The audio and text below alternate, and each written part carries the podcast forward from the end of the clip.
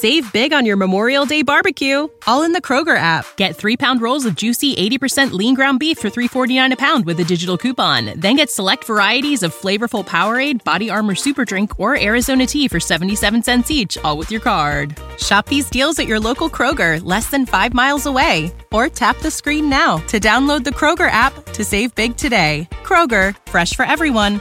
Prices and product availability subject to change. Restrictions apply. See site for details. This is a Knewz.com news flash. Nepal has fallen victim to a devastating earthquake that has claimed the lives of at least 150 people.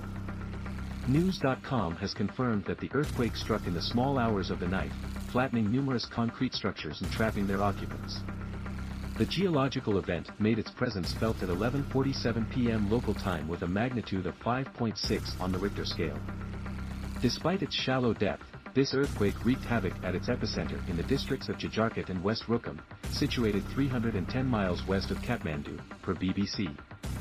An army spokesperson noted that along with the confirmed dead, 100 more were injured and numerous homes were reduced to piles of rubble. The shockwave from the quake traveled far and was even felt in Delhi.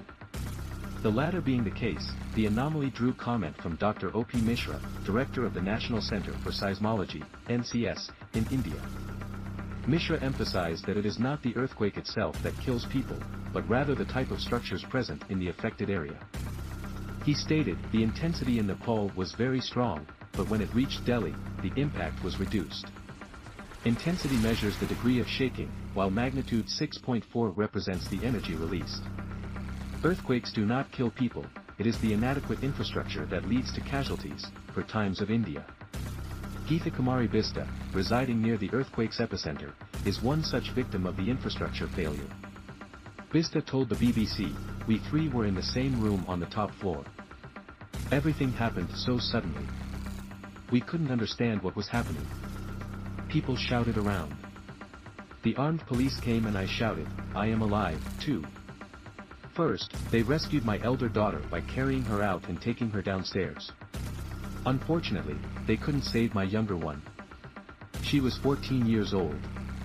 Due to the late hour that the earthquake struck, most inhabitants of the area were asleep. Laxman Pun was one of the survivors to be awoken by the event. While he and all his housemates are all unhurt, they are now homeless and hoping for emergency accommodations. Our house shook back and forth like a swing, said another affected individual who works as a bank manager in charge of it. As we rushed outside, there were houses falling and dust everywhere.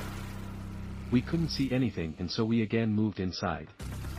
We came out after the tremor stopped. Emergency services have since been deployed to the affected regions, where rescue operations are in progress, for Times of India. Local authorities, along with national and international aid agencies, are coordinating their efforts to provide relief and support to those affected by the disaster with the priority being the rescue of survivors trapped under collapsed buildings. Nepal is no stranger to earthquakes. Its last one took place in Bajang in the west of the country and measured 6.3. Fortunately for the local populace, it only caused injuries. Nepal's most devastating geological event in modern times, however, times took place in April 2015 and measured 7.8 on the Richter scale. The natural disaster would claim more than 9,000 lives and injure 22,309. Its aftershocks continued for days and even carried on into the next month. In this particular event, a total of 800,000 homes were destroyed.